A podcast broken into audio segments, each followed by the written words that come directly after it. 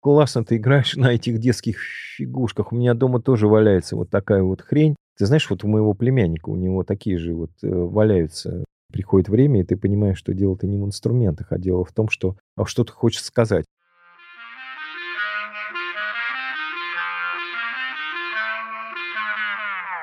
Привет, я Вика, и это «Нативный подкаст». Подкаст о языке музыки доступным языком слов.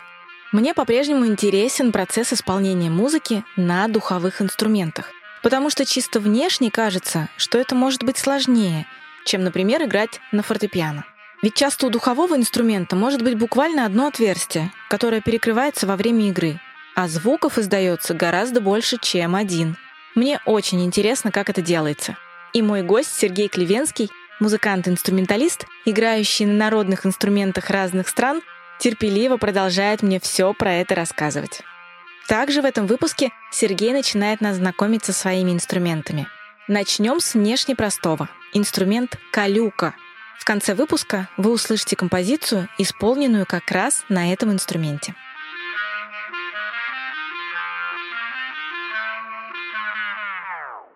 Мы в прошлом выпуске затронули тему подготовки к исполнению музыкального произведения. И вы сказали, что есть произведения, которые играются готовые, а есть произведения, которые импровизируются. Я хочу спросить про те, которые уже готовые произведения. Как э, человек, который играет на фортепиано, я могу, ну, я представляю, что такое изучать пьесу с точки зрения игры на фортепиано. Ну, по сути, мы просто смотрим на ноты, начинаем играть на пианино, там, возможно, какие-то места отрабатываем технические, какие-то упражнения делаем для повышения техники, слушаем на звук, там надо где-то педаль, не надо, вот эту вот всю историю. Ну, как бы кухня такая. При этом я понимаю, что когда духовики изучают, да, какую-то пьесу, для них это не просто техника, как быстро или медленно шевелить пальцами. Как вы уже сказали, вы смотрите произведение на предмет место дыхания. Вот я вот про это хочу изучить, э, Ну, побольше узнать. да, Вик, ну, сейчас вы, сейчас вы тоже затронули а, такой момент, который относится, ну, по большей части к ремеслу. То есть, когда вот этот этап пройден, ну, то есть, ну, уже не обращаешь на это внимания. Ты начинаешь задумываться о том вообще, как, как ты хочешь это э, исполнить и нас, как ты это можешь исполнить. То есть, когда ты уже давно занимаешься и давно играешь, тебе уже не надо заранее Здесь, изучать, но ты, э, здесь, чтобы... здесь не такой, э, здесь, наверное, давно не подходит, а, потому что давно можно, ну вот, э, Ну, с практикой это не приходит? ну, еж всю, всю жизнь жрет яблоки, да, к примеру, но при этом он ест их э, ну, не очень красиво. Ну вот просто смотрите, я могу так сказать. Вот есть, например, такая штука, как риторика, да, как э, когда Ага. люди, например, вещают на массы какие-то Ну там да, да, да, да, определенные да. тексты. И к этому надо вообще-то готовиться, потому что, чтобы это звучало, ну, как бы адекватно, чтобы это Но это вы звучало... сейчас про импровизацию Нет, говорите. я говорю про подготовленное произведение. Например, у меня есть определенный текст. И я, когда готовлюсь выступать с этим текстом на массы, я расставляю определенные знаки препинания, значочки, штучки, где мне нужно, например, где-то взять дыхание, где-то сделать большую паузу. А у вас, когда вы Это, изучаете это партитуру, нет, это, это вы сейчас говорите про импровизацию, допустим, внутри какой-то вещи мне нужно сделать импровизацию. Вот я ее продумываю. а если А не если вещь, импровизация, а если, если, а готовая? если готовая вещь, то, ну, Не надо изучать о том, что вот здесь бы надо взять дыхание, здесь фраза подлиннее, значит, э, нужно нет, вот так подготовиться.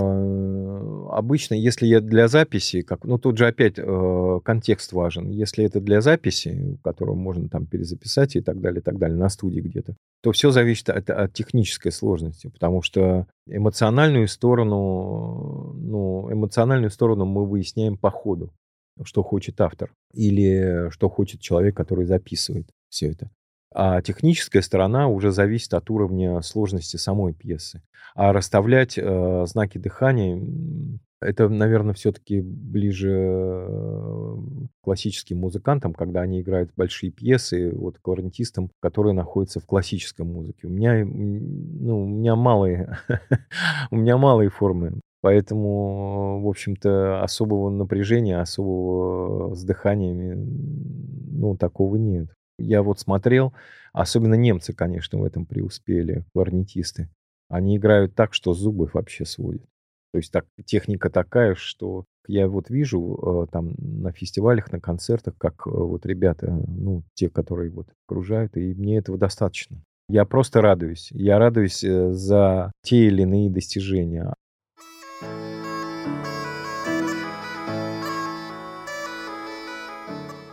Очень часто бывает на студии, мне, особенно молодые звукорежиссеры, они начинают говорить, э, как мне играть, куда мне играть и в какой микрофон дуть.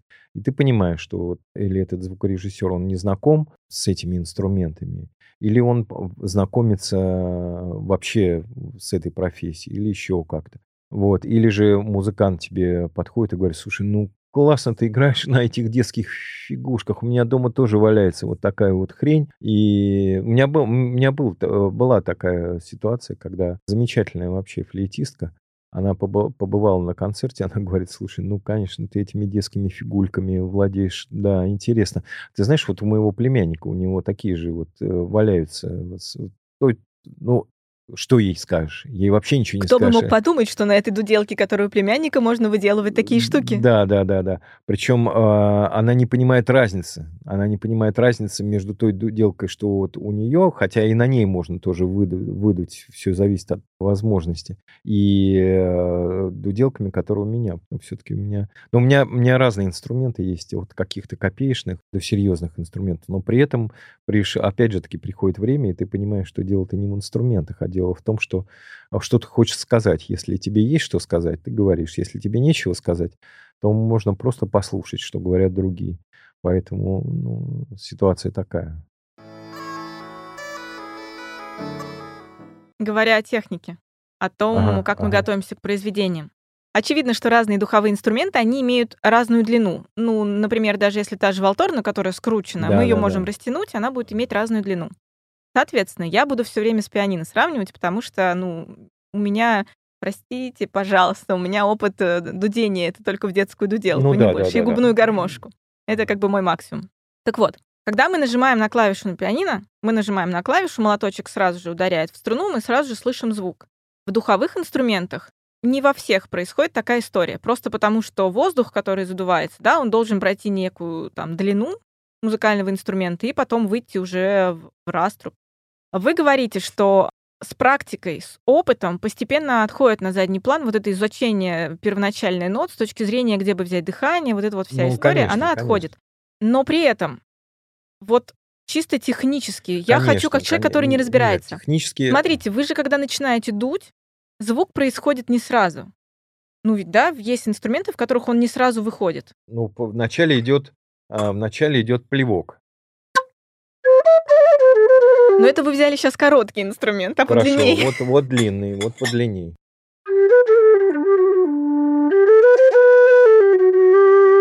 То есть можно тоже вообще, сразу выходит. Можно вообще взять вот... А есть э, какой-нибудь? Длинный. Так, вот, вот про этот я э, потом прям буду да, да, долго да, спрашивать. Да, вот это длинный калюка. Вот, тоже сразу, где же воздух выходит из свистка. Это свистковый, свистковый инструмент, и выходит, э, ну, отовсюду, откуда Ну, в общем, можно. с технической точки зрения, получается, не надо... Вот у нас, например, условно говоря, там, в первую долю начинается нота ля. Вот нам не нужно чуть-чуть пораньше, чем в первую долю вдохнуть, чтобы нота ля прозвучала ровно в первую долю. Вот ну, в это, этом плане. Да, я теперь начинаю припоминать. Я начинаю припоминать, что вот давно-давно э, это были сложности с этим, потому что дирижер вот в этом ученическом оркестре, он взмахивает рукой, дает первую долю, а ты только делаешь плевок в инструмент. Но это, опять же таки, это относится к таким вещам, которых уже не помнишь. Я имею в виду, Но что... это автоматизм. Ну да, это чувство, развивается чувство ритма, чувство ансамбля, чувство взаимодействия. То есть, э, поскольку мал, ну, в малых коллективах все время я играю, то, ну, за исключением там, если вот с оркестрами, но там дирижер руководит, то, конечно же, ты следишь за всем этим. И, ну, если мы играем в первую долю, то ну, я не вступлю во вторую. Но вдохнете раньше, чем первое. Ну, конечно. Конечно, я не могу одновременно вздохнуть. Нет, и... а может быть, какие-то инструменты есть, где можно сразу и, и резко но носом. Вы же, нет, но вы же все равно, все равно же сейчас э, вдохнули резко носом и потом собирались. Нет, э, я понял, почему у вас возник этот вопрос, потому что на фортепиано нажал, получил. Нажал, получил, да, все. Нет, у духовиков нужно вздохнуть э, и потом получить. Это получается как разговаривать. То есть вы же не можете без воздуха разговаривать, да? Вы же вначале вдохнули, а потом у вас начинается речь. Вот, и здесь точ- точно так же, абсолютно. То есть нужно понимать чувство движения, чувство пространства и присутствия в данный момент. Наверное, так. Вообще мне, мне, мне сложно об этом говорить, потому что я об этом не думаю. Я вообще не думаю об этом.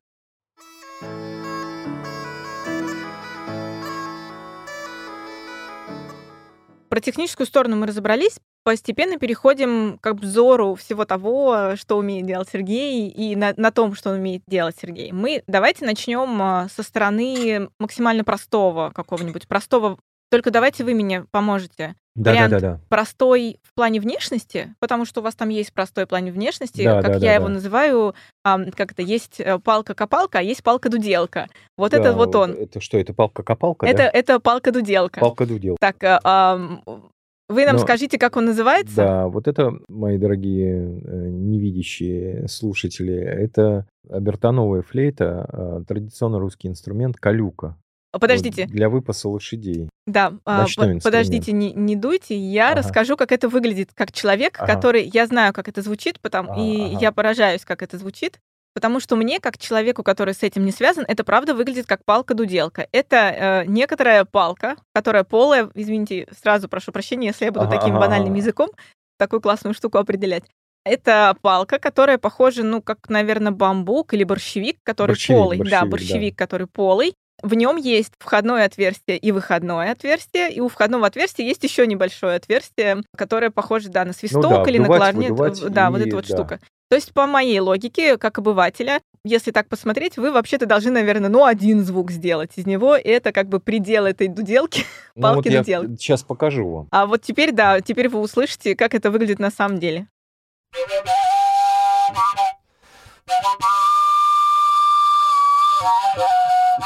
I'm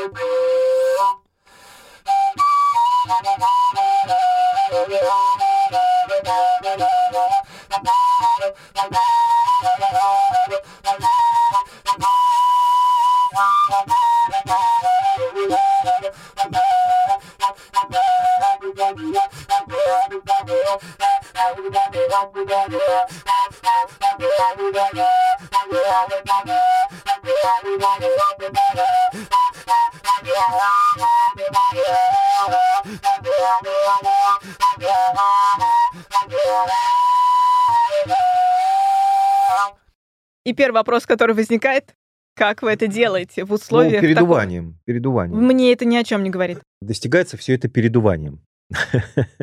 А что есть передувание в А условиях? передуванием, да, передуванием это когда я Правильно ли я понимаю, что основные... Я, я прям сейчас... Я всегда удивлялась, когда я это слышала вживую. Мне казалось, что вы все эти звуки делаете ртом. Да, за счет А, силы воздуха. Но а, ртом тоже можно э, говорить туда. В том плане, что вы... Да, вот когда говорите, как Да. будто бы вы в него говорите и делаете звук. передуванием это вот что я имел в виду.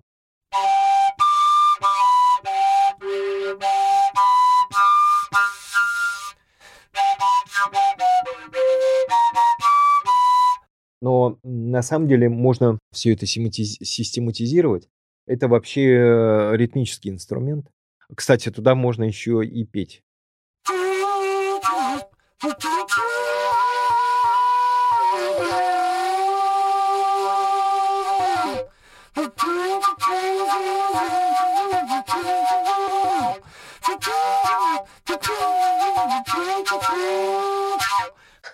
Но на самом деле моя бабушка на расческе играла намного лучше.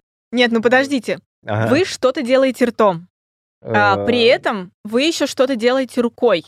И но одной, рукой, и э, второй. Нет, нет, нет. Одной, Нет? одной рукой это я просто регулирую Резонанс. э, резонанс, да, резонанс э, микрофона, а а второй, нижний? а нижний там вот вот есть такая дырочка, и я просто открываю, закрываю там эту единственную дырочку, И что она есть. делает? Она меняет э, звукоряд, Высоту. высоту, да, тоже.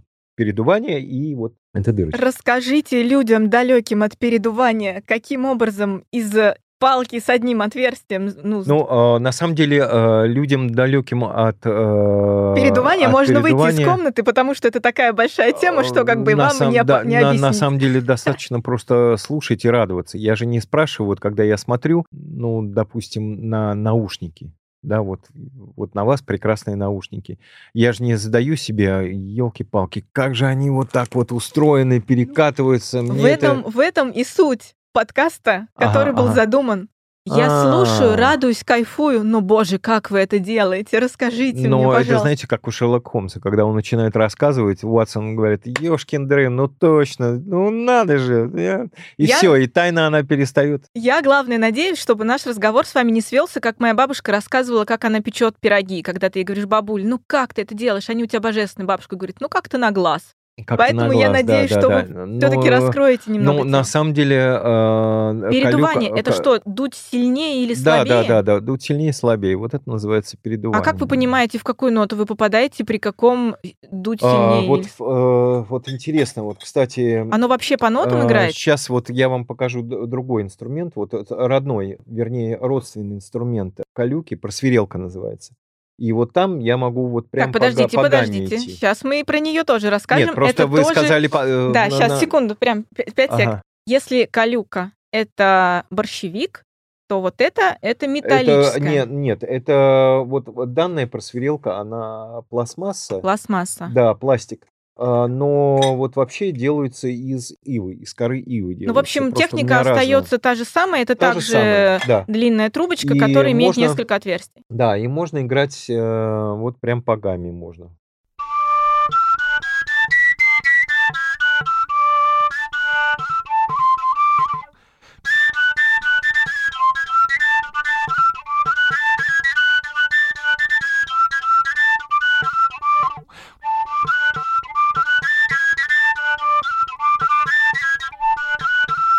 Так далее, и так далее. А как вы понимаете, какой Да, столб вот, воздуха, чтобы э, в ноту попасть? э, Это вот э, должен пройти э, подготовительный этап. То есть я это как этот на инструмент скрипке, э, да, который не имеет... да? изучаю, и я изучаю просто этот инструмент. Вот калюку я очень долго изучал, и про свирелку, собственно, долго изучал. Ушло, ну, некоторое время на изучение, что понять, сколько нужно передувать, сколько нужно не додувать, чтобы получалось так или надо. Но с, с калюкой в этом плане проще, потому что я его использую как такой фактурный э, ритмический инструмент. А просверелку я использую как мелодический инструмент, помимо ритмического. Мелодический — это инструмент, который может сыграть мелодию. Но смотрите, что я еще заметила. В просверелке вы, помимо того, что одной рукой закрываете выходное отверстие, да, периодически перекрываете, второй рукой вы еще как-то подзажимаете ряд. Не-не-не-не-не-не. Показалось? Второй рукой это опять же таки резонанс я делаю. А, мне показалось, вы какую-то щелочку Нет, нет, на- нет, вот щё- нет, большим нет, пальцем. нет, нет, нет, нет. Это Показалось. просто, да, опять же создаю а, объем. Взаимодействие здесь только вот с выходным отверстием. Я просто, как я заметила, это очень похоже по аналогии, когда скрипачи учатся играть на скрипке, у них же тоже струна не поделена на колки, и, по идее, можно как бы, ну, тыкнуть смычком куда угодно, и Ну, вот эти конечно, все конечно. полутона, четвертона, они будут... Конечно, Здесь вы по конечно. аналогии, вы соизмеряете Ну, количество да, да, выдоха. да, да, это же основа вообще музыки. То есть э, длина столба воздуха, значит, вот и длина струны, это все Тогда хочется основа. спросить. Смотрите, когда мы играем на пианино, если мы хотим сыграть глиссандо, у нас глиссандо может случиться по белым тонам, да, а, ну у вас тонами и полутонами. У вас глиссандо а у вас глиссандо получается четверть тонами, можно у даже еще меньше. Да, у вас глиссандо такое. То есть оно у вас вообще прям, ну, очень вот по этим четверть тонам и полутонам и еще меньше тонам. Ну да, да, совсем да, да, да, да. плотное получается. Но э, здесь техника просто разная, потому что вы не можете э, сделать э, там в четверть тона г- глиссандо, потому что на клавишах э, ну просто Ну, нельзя. их нету этого, между. Да, нельзя этого сделать. А на дудке я не могу вот на, сде- сделать чистое глиссандо, допустим, на октаву. А, я могу это сделать только вот на, на, на полтона, да, или там. Вот такое, да, вот это вот. Вот такое, оно у меня не получится, да, оно будет как-то странно звучать. Тогда в завершение сегодняшнего выпуска я хочу узнать такую вещь. Есть люди, которые хорошо слышат тона. Есть, которые э, музыканты Ага. хорошо слышат Я полутона. завидую всем. Есть более такие чуткие, да, на слух, которые хорошо слышат четверть тона. Учитывая особенности ваших инструментов, которые могут совсем вот какие-то невидимые для слуха, да, какие-то Ага, штуки ага. делать, Можно ли говорить, что люди, которые играют, и вы в том числе, на подобных инструментах, они обладают повышенной, еще более повышенной чуткостью? Ну, скажем так, вы абсолютник? А, нет, я не абсолютник, я вообще э, практически ничего не слышу уже, вот. И, ну, на самом деле, э, духовику очень сложно, особенно кларнетисту, очень сложно быть абсолютником, потому что у нас с кларнета в основном строй си бемоль, то есть это на фано си бемоль, а у меня это до. И вот пойди разберись. И меня всегда это смущало. Я играю э, си бемоль, а э, в нотах у меня написано до. И, Потому что вы играете по другому ключу. Э, у меня скрипичный ключ. Тоже скрипичный? Нет, скрипичный ключ, да. Но для а, моих, для, это называется бейные инструменты. Но для бейных инструментов вот все пишется а, на секунду выше. И это, конечно, свертывается мозг э, просто вот в начале очень. И у меня тоже, вот поскольку я абсолютник, вот, у меня все это, э, ну, просто жутко было. А потом с течением времени все это стало, ну, я вообще это все отпустил. И вот дудки у меня разные, они разных строев. И я к этому привык, что ты играешь, а, допустим, у тебя ре-мажорная дудка, а потом ты берешь другую дудку, и у тебя на, на той же аппликатуре, где только что у тебя была ре, у тебя сейчас звучит си бемоль. И вот это вот вначале у меня ехала крыша очень серьезно, а потом все как бы нормализовалось, и Главное об этом не задумываться. Когда ты читаешь нотный текст, э, вот на некоторых инструментах мне сложно, конечно. Потому что э, я их воспринимаю немножко по-другому. Часто я уже привык. А вот раньше было э, сложновато читать нотный текст, допустим, на каких-то инструментах. Но это, опять же, это практика. Потому что, когда на протяжении долгого времени ты читаешь текст нотный, да, все складывается. А потом, когда ты перестаешь читать нотный текст, опять все теряется. Спасибо, что слушаете наш подкаст. Будет здорово, если вы поставите оценку и оставите комментарий в том приложении, где вы нас слушаете. Спасибо.